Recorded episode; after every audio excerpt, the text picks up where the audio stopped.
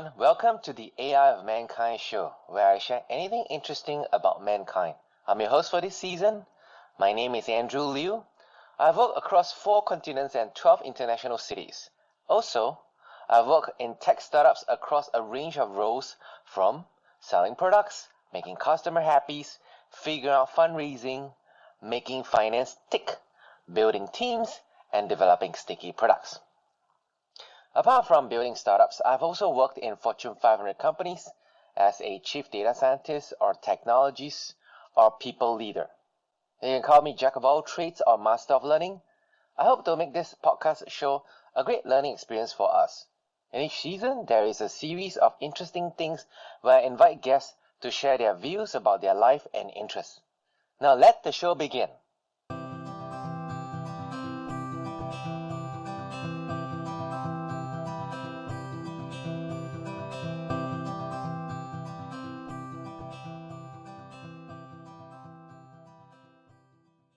Hi everyone, welcome to the show. My name is Andrew. I'm your host for today.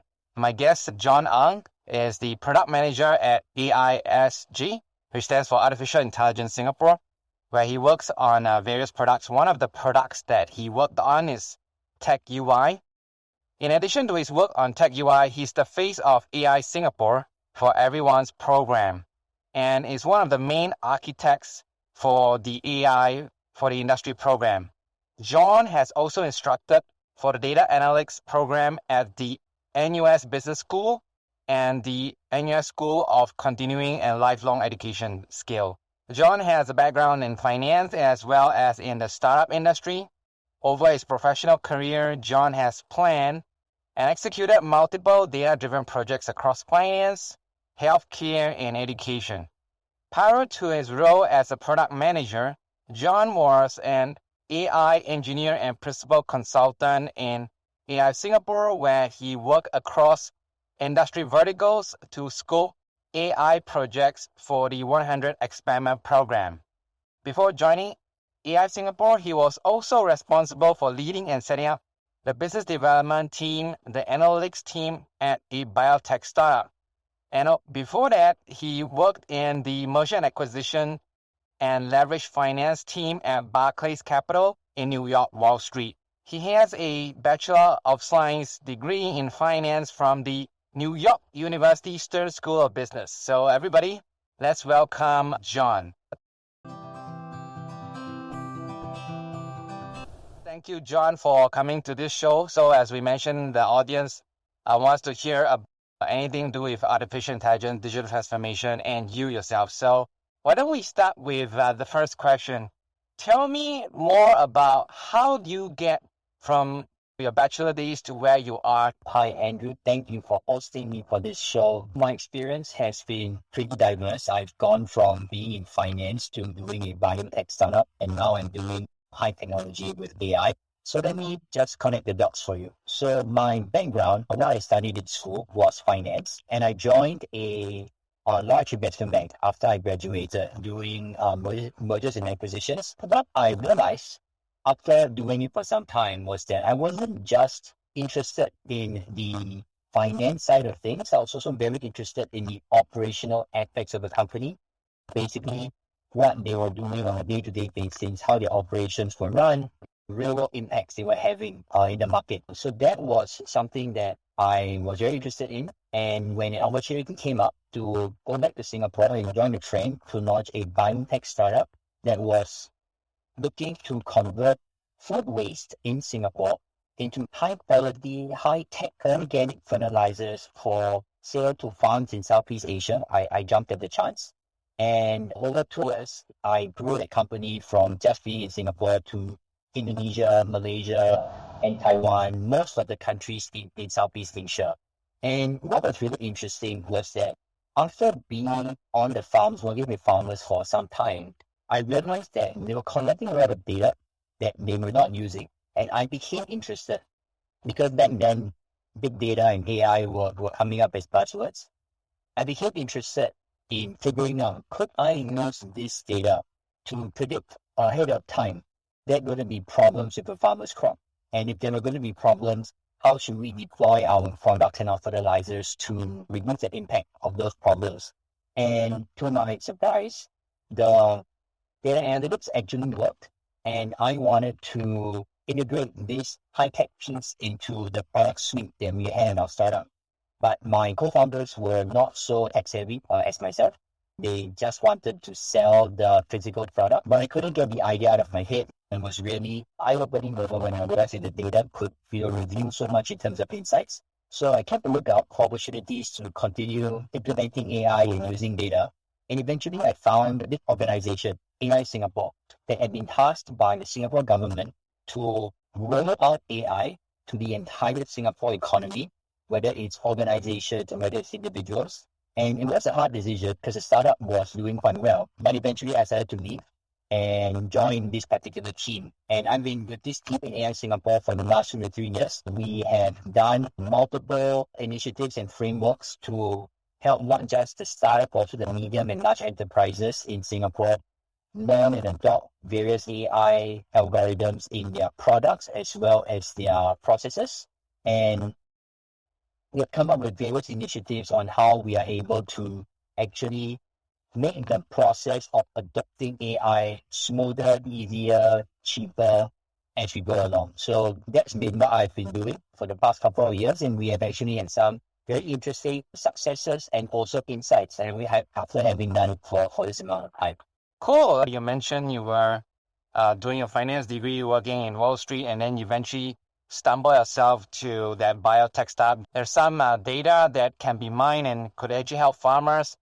And then your passion actually led you to figure out where to pick up the skills to basically get started uh, in using AI.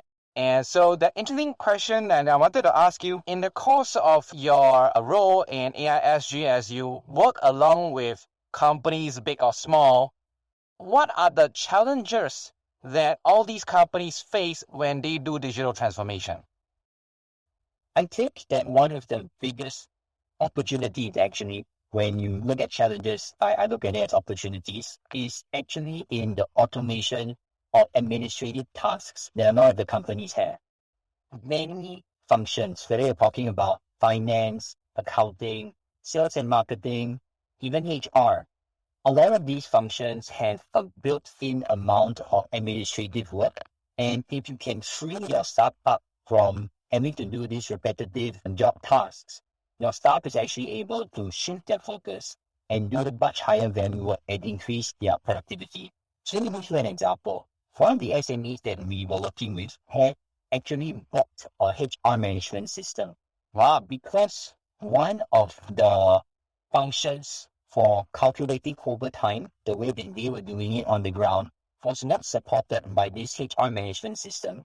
What actually happened was that they had to get one HR headcount to dedicate two entire weeks each month to process the overtime claims of the staff that they had, we had about four to five hundred staff. Wow, I, am just curious, like what? Why do they need to put two headcount to compute this seemingly simple task, which is computing overtime pay?